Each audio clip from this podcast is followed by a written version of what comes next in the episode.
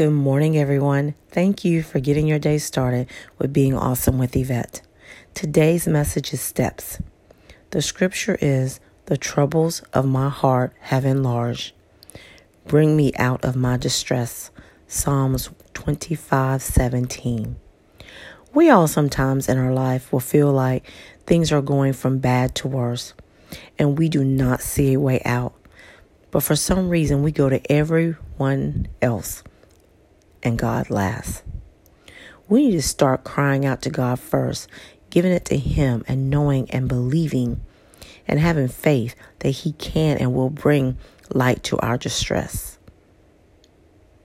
And sit back and wait on the person that God knows that can help us.